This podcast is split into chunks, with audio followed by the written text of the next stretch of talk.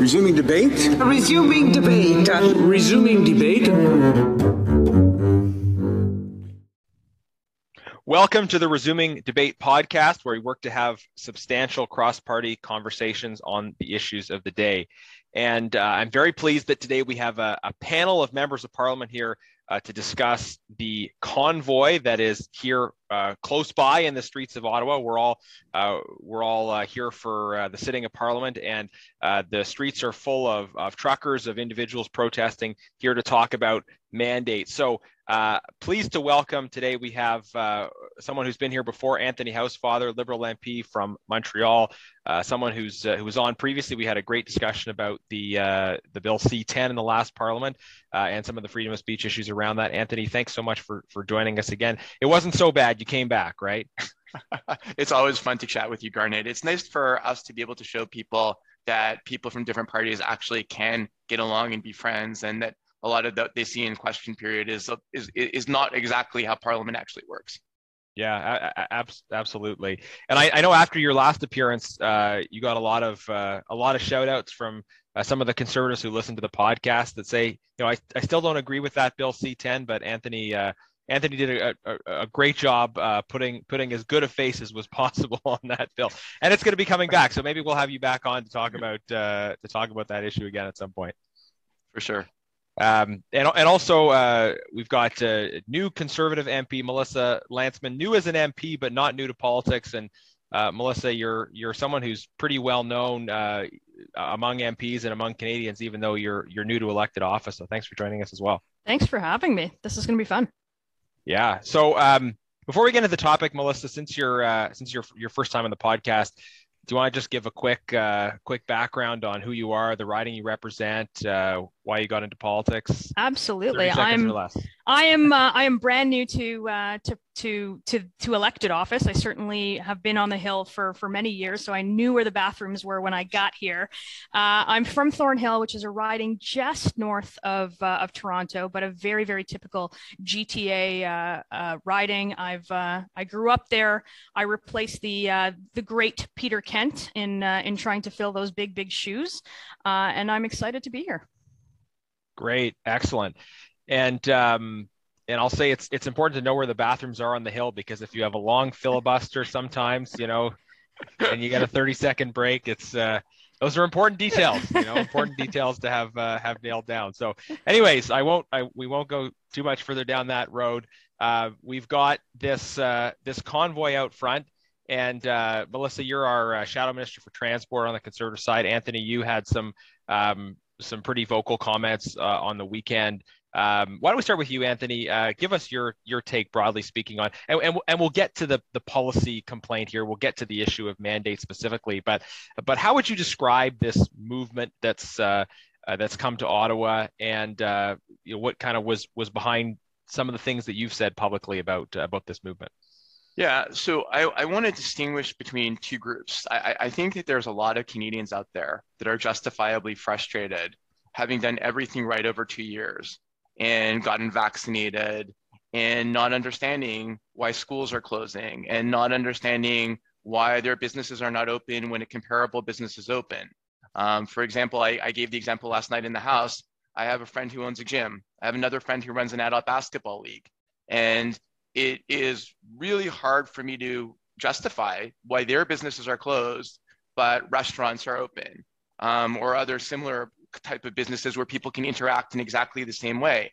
Um, so I get that people are frustrated. I get that we need a plan for how we are going to reopen society. And I hope the provinces and the federal government work together and we need to communicate that and it has to be based on science. But I don't equate that with what's going on right now in Ottawa. I think there is a right to protest that is a constitutionally protected right that is really, really important. But what's going on now is, is not a protest, it's a blockade. It, it, it's closing down a city, it's making residents miserable, it's closing businesses, it's, it, it's doing things in, in, in a way that is just disrespectful and, and it needs to end. So, so my comments were that I disassociate the Canadians across the country who are frustrated from what's going on right now in Ottawa. I don't think it's the same. But and, and I'll go to Melissa in a minute. But I mean, some of those Canadians who who you're you're affirming by saying they have a right to be frustrated, they have a point, uh, they they they have legitimate legitimate expectations many of those Canadians have chosen to come to Ottawa to express their their concerns. And um, I mean, there's a whole spectrum of things going on with this convoy movement. In some places, people have taken their trucks. They've in, in Edmonton, there haven't been blockades. People have driven around and honked their horns and then and then gone home. Um, the there are there are some people that are are protesting uh, that want to work with local authorities to say, hey, we want to have this long running protest but still have have access. So there's there's a lot of sort of gradations within that. Um, you know would, would you would you say that in your category of the good people that includes at least some of the people that have come to ottawa and are here protesting and are trying to do so in a in a respectful manner? Well i, I guess it may have been the case at the beginning but it, it's certainly not the case as i see it today. Right now what is happening is you've got trucks blocking wellington street You've got until yesterday at least people honking their horns all night to stop families and, and, and including families with young kids from sleeping. You had schools that had to close. You had businesses that had to close. You had people that were being threatened over and over again, journalists, people, politicians. I mean, it, it, just is not acceptable. And, you know, I can go into desecration of monuments, and that may have been a very small number of people doing that, um, you know, holding Nazi swastikas, holding Confederate flags.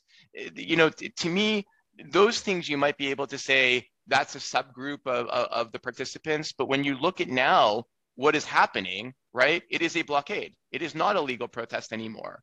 Um, and, and so people are still there. What they're doing now with no city permit and closing down the entire city, it, it is it is not you know appropriate, and they need to go home.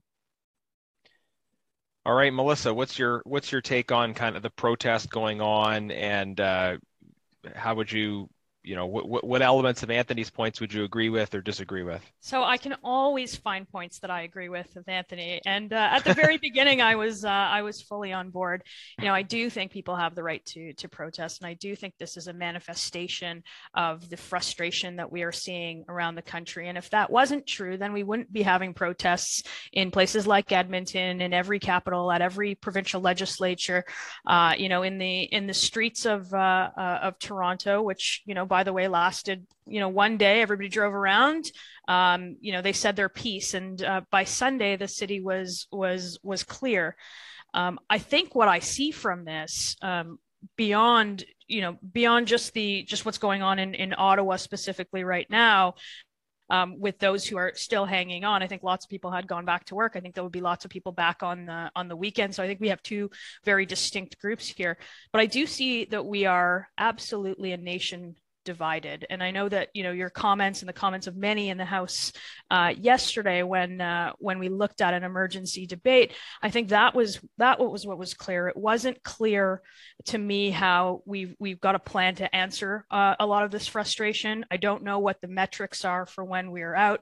We know we are the highest vaccinated populations on, on Earth. I don't know if that number is 90%. I don't know if it's 92%. I don't know if it's 95.7%. Uh, and I don't know when this all ends. But what I heard last night is that, you know, there was a West against East element. There was a urban uh, against rural. There was a vaccinated against the non-vaccinated. And the inflammatory language that I think is being used uh, is the exact opposite, I think, of, of meeting that frustration somewhere and finding uh, finding a solution for us to get out of this, and frankly, for us to live a little bit more like the the countries you know that we see uh, beyond our borders, opening up, dropping mandates, dropping travel restrictions, because uh, at some point there is a diminishing return on uh, on all of these restrictions. And I think that you know, given the you, know the population doesn't feel like governments across the board are listening to them, I think that's why they're here, uh, and I think that's why they're in every capital, and I think that's why we're seeing more and more of these manifestations uh, happen uh, across the country. Yeah, I, I um I, I want to dig further into this question of mandates and COVID policy because you know clearly clearly uh, we, we wouldn't be having the convoy here if, if it wasn't for for that. Um, just on the convoy a bit a bit further though, and, and Melissa, maybe staying staying with you, you had made an interesting point to me about um, um, you know some of the discussion around symbols of of hate that appeared very very small numbers, uh, but at the same time that the kind of lack of uh, of similar discussion when we have symbols of hate that show up at other kinds of rallies and other kinds of uh, kinds of events.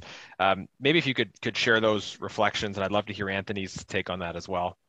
Yeah, certainly, and I and I think we probably find some agreement here too. You know, I, I think Nazi symbols are always wrong and i think confederate flags are always wrong.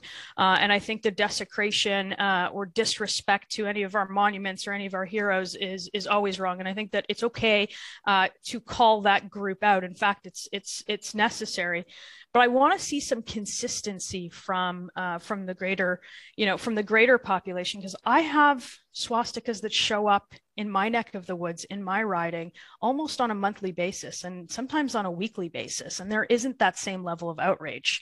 We've seen, uh, you know we've seen protests in the in the streets of, of Montreal, where Anthony's from, where you know Hezbollah flags are, are, are flying openly, and liberal members of parliament are, are are marching. And there's there's a difference. I never thought that that liberal member of parliament was in any way associated with terrorism. I never called him a terrorist, uh, and you know, I think if we don't call these things out uh, on the basis of wherever they happen, whenever they happen, all of the time, I think we're picking and choosing our issues, and that's fine. But let's be honest about it. And I don't think, uh, I don't think the mainstream media, I, I, I, frankly, I don't think anybody's been honest uh, about when we call these symbols of hate and having some consistency on on when we do it. Yeah, and just for, for context, for those who don't know, both of you uh, are Jewish, and both of you represent ridings with with large Jewish communities. And I know I've we, have all chatted in the past about uh, the concerning increase in in anti-Semitism. Um, and I think, frankly, it's been an issue that's been under discussed in our politics uh, more more broadly. The, the the rise of anti-Semitism. Um, walking around at the convoy, I've I've chatted with a number of people who are who are here who are Jewish themselves. Uh, everyone I've talked to has deplored the presence of uh, of anti-Semitic uh, symbols. You know, again, one or two instances. And what I was told specifically, in fact, is that um, when people showed up with symbols like that, they were told by other protesters to leave that they weren't welcome there. Um, Anthony, what do you think about what Melissa's saying about the consistency, and then also what protesters have claimed, which is that those that have showed up with symbols of hate have been have been explicitly told by those around them to go away, that they weren't welcome. Well, I mean, Garnett, I, I have to say I, I may not be in regular contact with the protesters uh, in the same way that uh, that others have, but I, I, I, have I don't. Not, sorry, I don't yeah. claim to be in regular contact. Yeah. I just you know went out and chatted with people. Garnett, I, I have to say, like like like like there's there's two different points. I agree entirely with what Melissa said. I, I, disagree entirely that this was marginally part of this protest. That there were a couple, there, there were, I saw many flags last week that had swastikas painted on them, Canadian flags. This was not a one-off. And, and and I did not see other people around those people, uh, much as I didn't stay to uh, to be part of it. I, I didn't see people around them uh, challenging their presence. So so let, let, let me call a spade a spade. I think there were there were a lot of bad people in this protest, a lot of white nationalists amongst the organizers, and and and they have a history on social media of anti-Semitism and and, and other hate. So I, I don't agree with that part about the convoy. I agree entirely with Melissa that hate is hate. Swastikas are swastikas, whether at Queen's Park in an anti-Israel demonstration or whether uh, on Parliament Hill, and equally should be called out by all of us every single time it happens. And that's not only anti Semitism, because I'm Jewish, it's easy for me to call it anti Semitism. That's Islamophobia, that's anti gay hate, that's any kind of hate we should be calling out and being consistent about it. And in the same way, you know, that we're talking about inconsistency, you, you also have some of the people that were the most law and order about the blockades a couple of years ago of the indigenous people at railways now saying that the people in Ottawa who are blockading are, are totally fine or the people blocking bridges are totally fine. And you have the same reverse, I agree completely, people that were tolerating that then now seeing exactly the opposite. And that's where people don't like inconsistency amongst politicians. We all should be consistent. And, and in my view, um, you know, the three of us are people who are generally pretty ideologically consistent. It, wasn't right two years ago when things were being blockaded. It's not right now when things are being blockaded. And swastikas are bad everywhere. And I agreed with the tweet from Melissa. We should, I believe we should make uh, swastikas, Confederate flags, generally, you know, criminal. They, they should not be used anywhere. And the same is true as well of desecration of statues.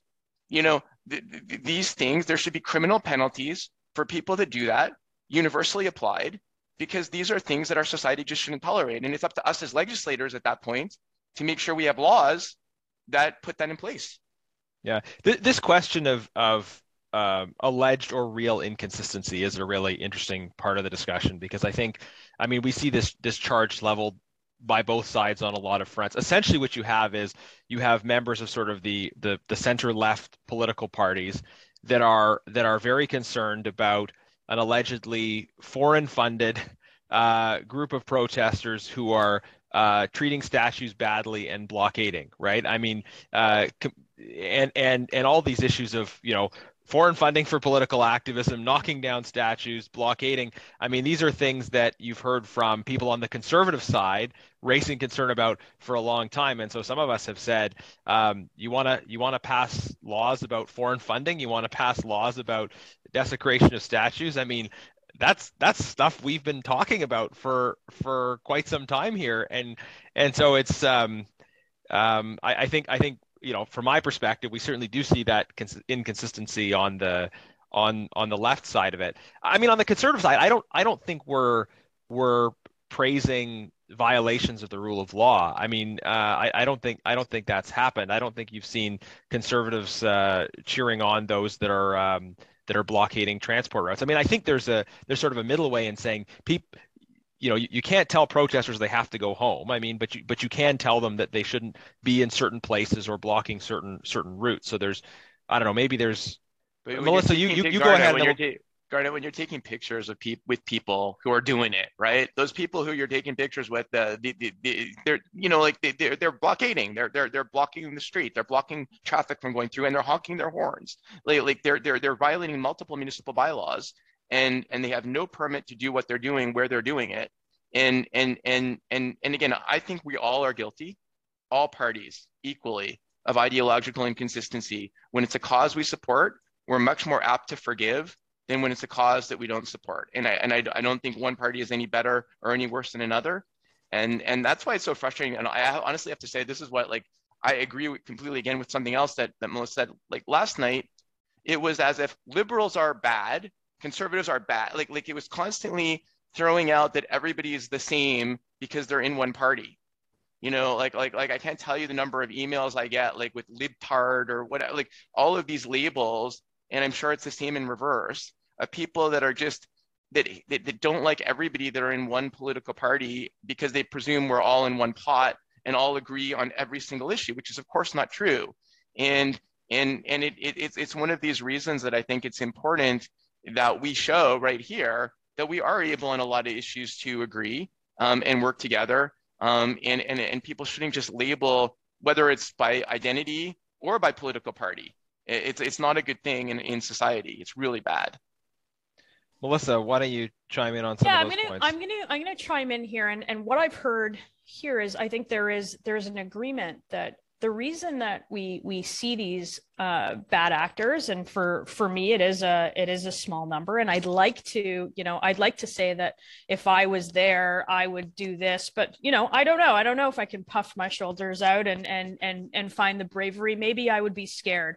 Um, i would certainly want to uh, uh, distance myself from any of those uh, state uh, you know hateful symbols. But at the same time if i was frustrated like uh, i have been like my constituents have been like most canadians have come to be uh, then I would, you know, I would want the government to to listen to me. But what I've what I've noticed from this conversation, and I think there's a point of agreement here, is that we don't have powerful deterrence in our system. Uh, to make sure that these don't happen these things don't happen and whether it's you know whether it's blocking critical infrastructure on a pipeline or on a road or on a bridge uh, or whether it's uh, uh you know more than just the condemnation of words of yes we know swastikas are bad uh, I, I would be hard pressed to find a single parliamentarian that wouldn't say that. But saying it, frankly, just isn't enough uh, because it happens again, because there's no recourse and there's no, uh, again, there's no powerful deterrent to make an example out of somebody who has done it. Uh, and that is the that is consistent in our system. We see this over and over again at rallies, whether they are pro-Israel rallies, you know, lower student uh, tuition fees, or or or or shovel more snow off my sidewalk rallies. For some reason, you always see these these hateful symbols show up up because you know there's a there's a group and a mob mentality of uh, uh, of, of of somebody being against or for a cause, uh, and it attracts um, people who attach themselves to that. And until there is you know a real conversation about making these things illegal about strengthening our uh, our, our criminal code um, i think we're going to continue to see this. And i think we're going to continue to sit here and have these conversations that continue you know that continuously say you know swastikas are bad confederate flags are bad uh, and then we wait till it happens again.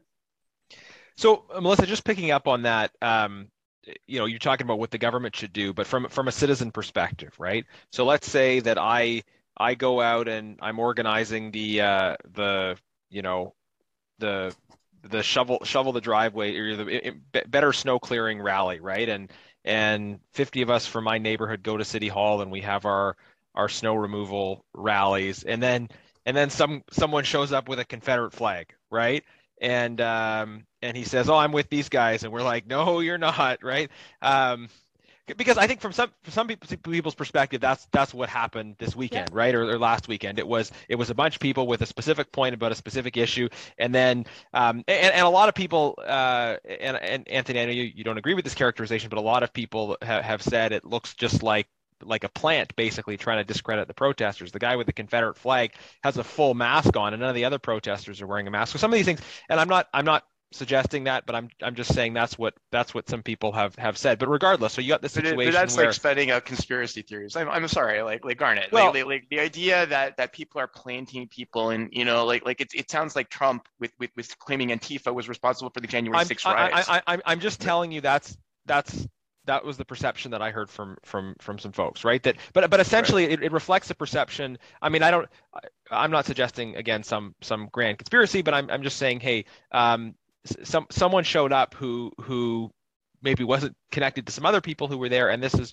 and, and so but if, let, let, let, let's individualize it right? So you're you're a person who's at that snow removal rally and someone shows up with a confederate flag and you're like i don't know who you are. You don't belong here. Like what do what do you what do you do as a citizen in that situation? I mean maybe we'll start with you melissa and then and then go to anthony but what's how do you how do you prevent that from happening especially in this age of kind of more decentralized protest movements? Because we have we have these sort of these large social media driven less organized protest movements that are happening unlike maybe historically where things had to be more meticulously organized. So so what do you do in that situation?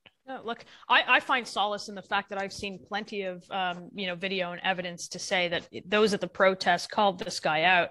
Um, I, I, I see a little bit of a bright spot that the fact that the guy had to to be eh, fully in a mask because he knew what he was doing was uh, uh, was wrong, and if he and if he didn't, uh, you know, he would he would have that mask um, removed. But as a as an individual of course i would like to say that i would call it out. I don't you know i don't know. I wasn't in that uh, population. Uh, i've called it out before at rallies. I would hope that there is a mass of people with me that say this is not okay because it makes me feel much more comfortable and potentially less you know nervous about it. It's always hard to be the only one that stands up. I'd like to think um, that i've got the uh, you know the confidence and the courage to do that. Uh, I would, uh, but it's easier said than done, I think, for for a lot of people, and that's why we see these things continue to to to happen again. But in this case, at this you know at this protest, which fundamentally I I uh, you know I I agree with the the original intent and the purpose of uh, of dropping the mandates, which I know that we'll we'll we'll talk about, and uh, and all of the public health restrictions that have led to this kind of frustration because the people inside the building aren't listening anymore. Mm-hmm. Anthony, what's your take on this question of, you know, what what do you do as a protester, someone who shows up who doesn't belong there and claims to be with you? What how do you respond? Yeah. Well, I mean, I think again, if somebody shows up with a symbol of hate and the vast majority of people there don't agree with it, then you will have a group of people with you when you call this out, right? Um, you know, I'm sure there are good people like that head to every protest that think that they're in line with the protesters. Um, but then if you suddenly go to a protest and people start screaming, Jews will not replace us, Jews will not replace us, and it's the majority of people screaming, you leave because yeah. you realize you're not part of that um, and you don't agree with them. But, I, but, I, but I think in the end result, Melissa's right, it takes courage. And not all of us would have the kahunas to do that. I don't know how I would feel if I felt that I was a minority voice in, in a crowd. I, I, would definitely be loath to do it. But if I was a minority voice in a crowd where I was worried about hate symbols, I would then leave that protest. And and and and I think we, you know, I, I come back to the what what Melissa said before. I entirely agree because I think there we have consensus. Whatever the issues of this convoy are, whether we agree or not agree, and, and I think we should all agree that the organizers and the um, and the manifesto, uh, the memorandum of understanding they put out that they should remove a duly elected government and be replaced by the unelected Senate and the Governor General is ludicrous. Um, we need, as legislators, to put out laws, to, to establish laws that make it more difficult to blockade our critical infrastructure, that make it more difficult to do this in downtown Ottawa. Maybe parliamentary precinct has to be extended and you can't have trucks on Wellington and federal, you know, and the, and the federal parliamentary forces are in control in parts of downtown. We, we have to look at what's happened and improve things and, and, and, and, and we need to have better laws um, and to learn our lessons. And, and we should all find common ground on that. Melissa, you were going to respond. Yeah, I, I, wanted to jump in because I think that, you know, started this conversation with saying something that I noticed is that the division is wider than um, than anything else. And I know that it's you know it's it's fun to laugh at a group of people who who you know who write into our email box, call a vote of no confidence, or replace the government, or call the governor general. Um, and that might be uh, you know it might not it might be that they just you know they don't understand the things that we don't understand. They don't know how Parliament works. But and, I, and I'm sure they would love to see the three of us try to park an 18 wheeler. But we've we've managed to other uh, an entire group of people. We're not talking about a small group of people. We're talking about 3 million or more Canadians uh, and those who believe that our restrictions have gone too far. So I know that this is an inconvenience. Uh, and I know that it's easy to make rules as you go along when you see things that you don't like in the streets of Ottawa or the streets of Edmonton or in the streets of Toronto or Montreal or Quebec City. Um, but we've got to listen to this frustration uh, that Canadians are feeling. And that's not a, that's not a small group of marginalized marginalized other un-Canadian people that don't agree with the prime minister. That's becoming a bigger and bigger group. Uh, and I think that, you know, it would be tone deaf to not see what is happening outside of the doors of the building and, and be in the building talking about something else without a plan to get out of this. Yeah, it is. Um, it is. It is interesting how. Um, I'll go to you in a second, Anthony. But um, I mean, the the COVID restrictions do have a very differential impact depending on the kind of work you do. It, it, family situation where you live, but especially the kind of work you do. Because some of us uh, can work from anywhere with our laptops, right? Um, I mean, uh, to some extent, as members of parliament, we could do that. But um, I think all of us in our previous lives, Melissa, you in government relations, myself in public opinion research, um, uh, Anthony, you were you were uh, elected previously at the municipal level. But if you if you've got the kind of job where where where work involves flipping op- flipping open your laptop wherever you are, and you can do that from your kitchen table or your study at home. Um, you know, especially if you have you know a large family where community close to you, like clearly it hasn't been it probably hasn't been that bad compared to people who who have lost businesses, lost livelihoods, or being told they can't work, um, and especially when some of it is these these uh, uh, seemingly arbitrary vaccination rules that impact people who who work alone. Uh, so, um, you know, it, are we at risk as relatively privileged people working in politics of just not understanding the legitimate frustration that that impacts people who have different kinds of jobs than we do? Anthony, go ahead. Um, well, I mean, I think one of the reasons that 85 cents on the dollar of support that's been given to businesses and individuals across the country has come from the federal government is because we do realize that, right? Um, I, I, think that when we're talking about polarization, you know, I, I don't want to overstate it. You, you've got a group of people that are very discontented and unhappy about Trudeau and the Liberal government, regardless of any issue. Then you have people who are upset about specific issues. And you would have the same in reverse if you had a conservative government, right? we all hear from our constituents, and depending on who are, is in our constituency, it's a very, very different group of people in a different mix. All of these people exist, but in different proportions. And we've got to try to listen to everybody. And I think again, what has to be left out of this is is is, is really individual opinion and move to the science. We have to follow what makes sense and what doesn't make sense. We've had to be nimble over the last two years because the science keeps changing. And now with Omicron, we see that the science is changing again um, and and and and we need to to be nimble. So so I agree. I've said publicly multiple times that we need to continually reevaluate restrictions, which mostly, when it comes to businesses and individuals, have been imposed by the provincial governments, not the federal government. And we need to stress that, including conservative provincial governments. Um, and, and, and I think that we also have to recognize, and I know that a lot of citizens don't understand this, that when premiers or prime ministers are making these decisions in consultation with others, they're doing so not because they hate people and want to close society, but because they're afraid that the health system, because we lack surge capacity, which is a real problem we need to face in Canada, um, won't be able to handle the number of people that need to be treated in hospital. Um, so nobody likes to close things. Nobody likes to disappoint people. Everybody's tried their best. Um, and now, as opposed to recognizing that everybody's done their best, people are just angry and frustrated. And, and I think maybe all governments need to be more nimble about talking about the plan for reopening. And that includes the federal government. We need to come forward with a plan as to when restrictions will end at a federal level, at least for those who are vaccinated. You know, do people need to be tested a second time after they have a PCR test to come to Canada do they need another test? Should there be a travel advisory in place right now when Omicron is prevalent in our communities? Um, and and and and like, what is it? What is the travel advisory stopping? So we need to be nimble. The provincial governments need to be nimble. We need to listen. And my fear, actually, to be honest, Garnett, for people like me who are saying this, is that the protesters, the blockaders, have a counter effect because nobody wants to look like they're giving in to people blockading downtown Ottawa or blockading bridges. And therefore, the willingness to change those restrictions might be delayed because nobody wants to appear that that type of a demonstration is what causes you to change your opinion or your or your policies. I, I think my again advice to the people there: go home. We, every everybody got your point, um, and and now we need to work together reasonably across party lines to come up with reasonable ways and reasonable timelines and this has to happen at provincial levels too, not just federal, for reopening society. At least until we all agree if there is a deadly variant that shows up that we're not anticipating that's very contagious and very deadly, well, then we're going to have to change things again because we won't know. But until then, where we are now, everything should be on the table.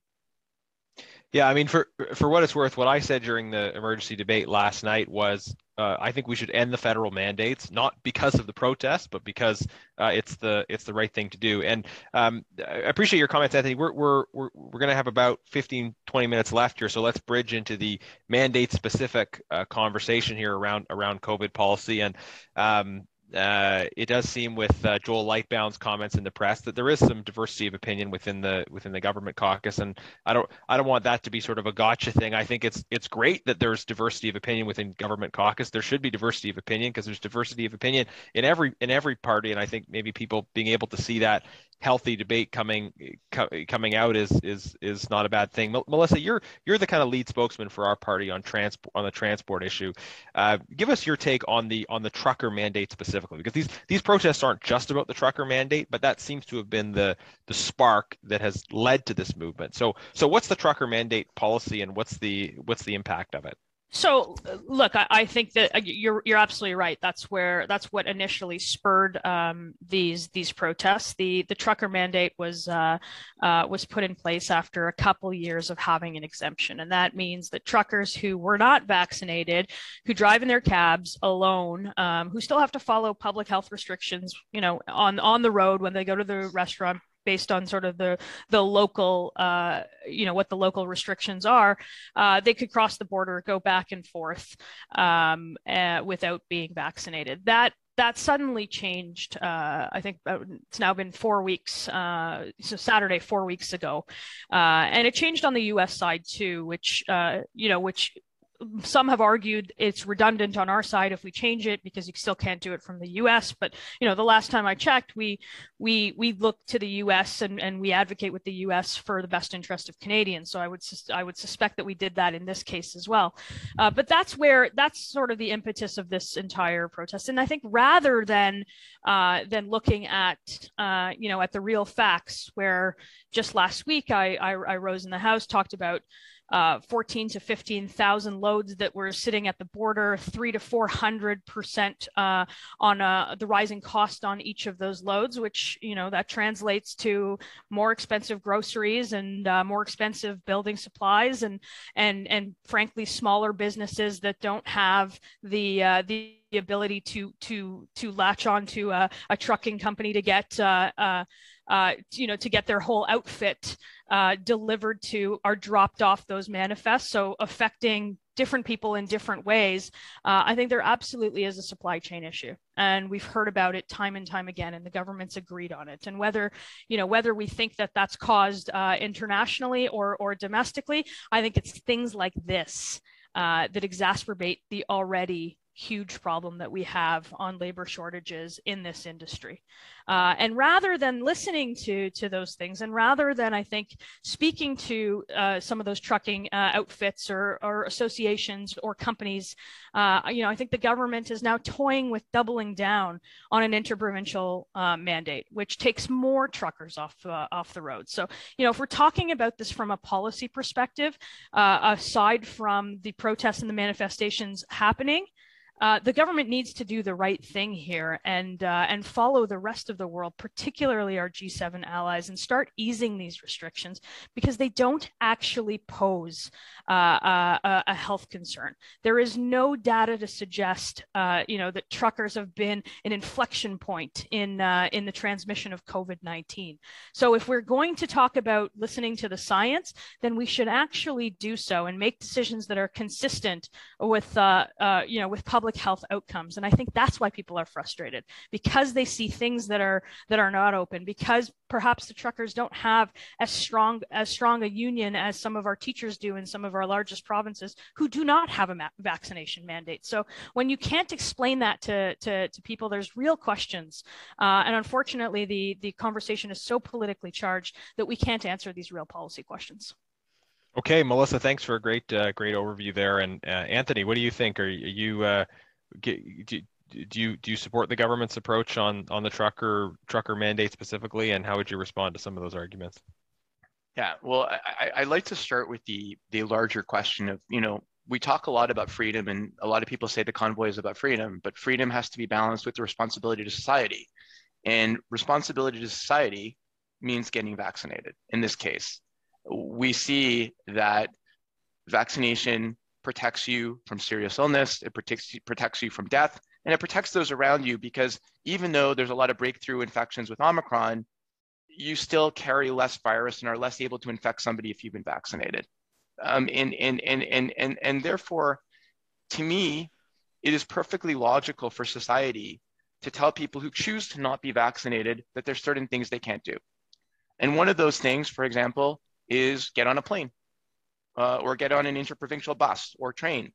Um, because I, as a vaccinated person, may not feel comfortable or want to risk my health by being around people who aren't vaccinated in an unventilated indoor space, even if I'm wearing a mask. Um, there are other restrictions on unvaccinated people or others that are vaccinated that may not make sense anymore. Um, and everything needs to come under a public health overview and you have to be able to as a government justify why from a health perspective this person needs to be vaccinated. So i'll give an example. Somebody who works from home right? I see less reason why somebody who works from home needs to be vaccinated than somebody who works at close quarters with somebody else in an office. If you work closely with 20 other people in the same room you could potentially infect people. If you're working by yourself i see less rationale for that. And while i don't agree with some of what Joel says, some of what I, you know, and some of what he says in terms of an overall plan for reopening, I do.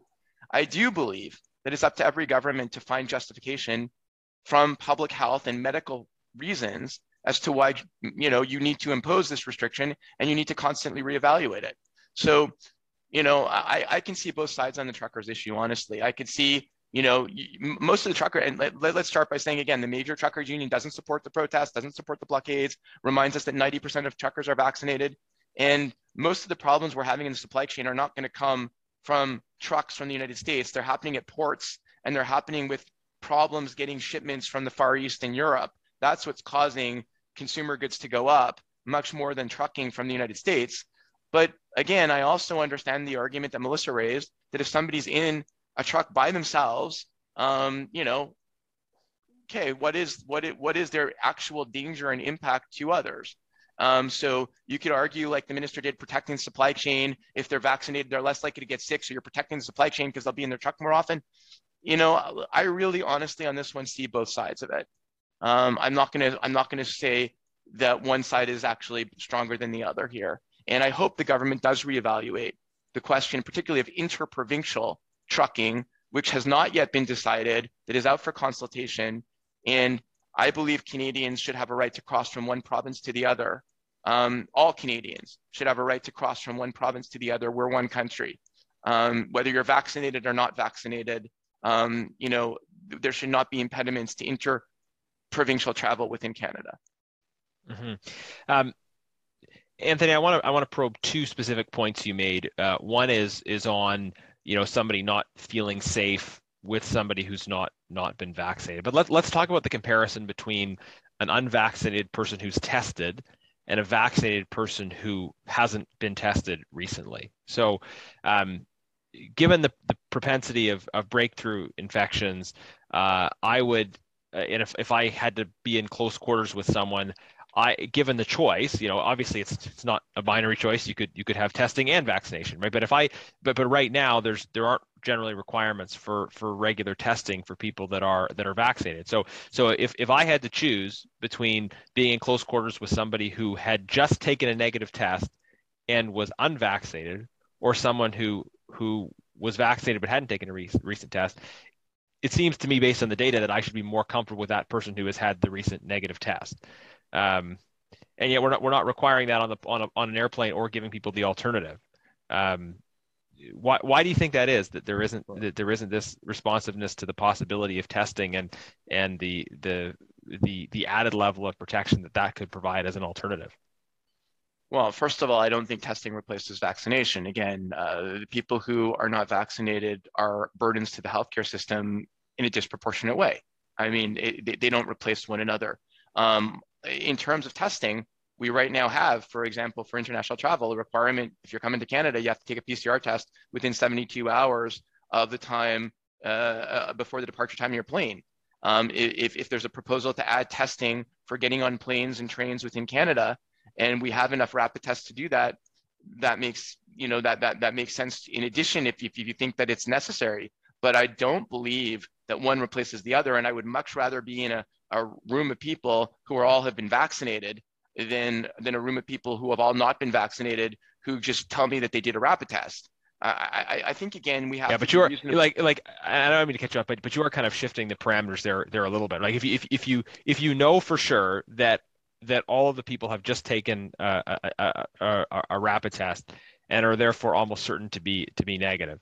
Um, you know, there people are less likely to have have the virus if they've been vaccinated. Uh, they're also significantly less likely to have the virus if they've ha- taken a negative test. So I'm, I'm not suggesting that these tools are in any sense mutually exclusive. They're not mutually exclusive, but but right now uh, we have we have a policy that says you cannot fly if you're unvaccinated, even if you just had a rapid test. You can't cross the border as as, as a trucker, even if you just had a, a negative rapid test. Um, and it, I have a hard time making sense of, of the scientific logic here, um, especially when different jurisdictions are doing different things. Like you could talk about, oh, the science says this, the science says that, but different public health authorities in different parts of the world are coming to different conclusions. If you if you live in Europe and you've had COVID in the last six months, then you're you're viewed as having natural immunity, and you don't you, you, you can get into all the same places vaccinated people can if you're unvaccinated. So um, I'm just trying to make fly. Of, but you can, but you can also remember you you can also fly based on you don't need the PCR test if you if you have a positive test, right? It, it replaces your test requirement. It doesn't replace your vaccination requirement. Yeah.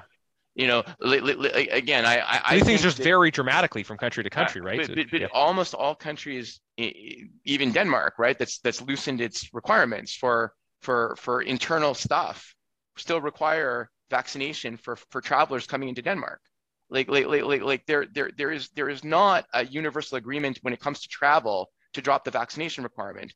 Whereas internally um, some countries are dropping other requirements that are mostly what we would see at the provincial level. And again Garnett i'm entirely in favor. Dr tam has said i agree. All issues should be on the table and be revisited based on science. And if science tells me and the public health agency of canada tells me that something is no longer required because it's not a benefit, then it should be dropped. Yeah, we I, I guess, but I, but, science. But, but uh, of course, base it on science, right? But I think what people are asking is, uh, if the Public Health Agency of Canada says one thing, and we have public health authorities uh, in other peer countries that are saying something different, um, it become it becomes a little bit odd to say we should trust the Canadian scientific authorities when when other scientific authorities around the world are coming to different conclusions right? So like like it becomes a question of are we are we talking about trusting science or are we talking about trusting scientific authorities that may that that may be differing from what emerging science is is saying? And i'm i'm not i'm not the expert on on what the evidence is but you can see but it is a little bit curious isn't it when there's such such dramatic national variations? I mean i can only say that i i believe that the consistent message from science has been you should get vaccinated that is something that is incredibly clear yeah and nobody's that debating that right and that we no yeah. but but you're but, but in arguing that unvaccinated people should have all the same ability to enter places and do everything that vaccinated people do you're not providing any incentive at that point for people who are somewhat hesitant about getting vaccinated to get vaccinated. There, there has to be a positive message from society that we want you to get vaccinated and where it's scientifically justified. And at this point, my understanding, um, even, even Dr. Fauci, where there's no mandate in the United States, right, to get on a plane um, and be vaccinated domestically, that if it was up to this, you know, the, the health authorities, the National Institute of Health, they would have such a requirement because it's safer. But it doesn't mean that they went along with it. And, and, and again, I think that in Canada, we've tried to err on the side of caution. We have less deaths per capita than in the vast majority of the world with respect to COVID of comparable types of countries. And, and, and I think we've tried to err on the safe side. But that doesn't mean, and I, and I, and I, I echo this, that we shouldn't revisit and reevaluate on a constant basis all of the restrictions to make sure they continue to be justified in light of the latest science. And I think we all agree on that. Melissa, we're coming we're coming towards the end here. Uh, set set us straight here. What are what are Anthony and I getting wrong? Well, look, I I think that at the end of the day, we can say as much as we want on we have to reevaluate, but consistently throughout this pandemic, our measures have been stronger. Um, they've eased up for a certain amount of time. Um, uh, and then they've gotten even stronger than uh, than they once were. So I, I think Canadians are looking for uh, a plan, a way forward. When you turn on the TV and you see sports arenas full of un- unmasked people seemingly enjoying life, I know we want that back. Um, when you, you know, when you're away on vacation with a family, despite the travel warnings, and you would know this from your constituency, um, nobody is uh, is listening because the rest of the world has moved on, and it seems like we haven't. Uh, when you've got to when you've got to spend another thousand dollars to test your your your family here potentially wait a week be quarantined lose out on a week of uh, of work you have to ask yourself th- why like why are they doing this this doesn't make sense. It's not science. So you know i think if there was a clear roadmap a clear plan uh, something anything to suggest that we are not going to be in this forever because uh, the, the the travel restrictions all of the restrictions they don't they don't work now. They're not going to work in the uh, in the future. Uh, I think it would give some solace to uh, uh to Canadians to see that we have a path forward uh, and a way out of this that is consistent with uh, with our allies, what we see on TV, and what we see around the rest of the world. and I hope that we, you know, when we when we sit in Parliament next time and we have any kind of emergency debate, that it is not just digging into the positions that we already have, but it is coming up with a way forward to give everybody outside and everybody everybody in every capital and everybody sitting at home nervous about uh, uh, about telling anyone that they don't want these restrictions anymore. I hope that we give them a plan uh, as uh, as parliamentarians, as a national parliament, as a national government, uh, to know uh, that we're going to get life back and that we're going to get our economy back on track, and we're going to return to the way the things were, except for for better, Anthony, when we win government. Yeah, yeah. So Melissa, I think, and I'm I'm going to give Anthony the the last word. He's been a good sport here with uh, with two conservative MPs. Um, but I, I, think I think Melissa, you've put your finger on um, on the reason why we have the convoy here in Canada specifically. It's because we are a country um, with some of the the most restrictions and yet also with the highest level of vaccination and and and, and seemingly no clear plan. I know I asked the question about how long are these measures going to ask going to going to last, and consistently what I hear from government MPs is we don't know. It could it could be a very long time. You know, we, we it's it's uh you know we'll, we'll see. The fact that in Canada more restrictions and the highest level of vaccination, it just seems seems so so incongruous with what's happening in the rest of the world. But uh, Anthony, thank you for um, for for being a, a, good sport here for this conversation. And I'll give you the last word. You can say whatever you want to say, uh, even if I completely disagree with it, and then I'll do a wrap up at the end. Uh, getting started, it was always a pleasure to to be on your show and and with Melissa. I, you know, in, in, the end result, um, I don't think it will be a long time. I think provinces are gradually uh, announcing restrictions being eased, and I think that will be the case at the federal level too. Um, I, and and with respect to you know why it's happening here, I mean you have demonstrations in in in in in, in anger uh, in multiple places. We're just noticing it in Ottawa because we you know it's it's in Canada. Um, it, it's one of these things where it's really scary a little bit to see you know the the level of you know frustration but I also think it's something that is not unique to Canada. It's something that exists worldwide. You see it in the UK with Boris Johnson and and what happened in terms of the parties at, at Downing Street. You see it in the United States where they have the most polarized politics you can ever imagine. Um, and the goal in Canada has always been to try to depolarize. And I hope that the three of us and other people like us are able to bring people together more, even if we disagree on substance on some issues we don't have to disagree on everything. There's a lot that brings us together. And certainly in terms of tone, we can set an example for others. Thank you for listening to Resuming Debate. Leave a 10 star, five, is it five star? I don't know. Leave, leave, leave lots of stars in the review uh, section. Uh, please share this. If you're not a regular subscriber, make sure you subscribe to this podcast. We're trying this year to do weekly podcast updates. Sometimes we have other MPs, sometimes we have experts, uh, always about trying to just have a substantial, thoughtful, respectful conversation about the issues of the day uh, to, to show you that we might disagree, but we still like each other and we're, we're all in it to try to make Canada a better place. So uh, thank you for listening, and we'll see you again in seven days. Thank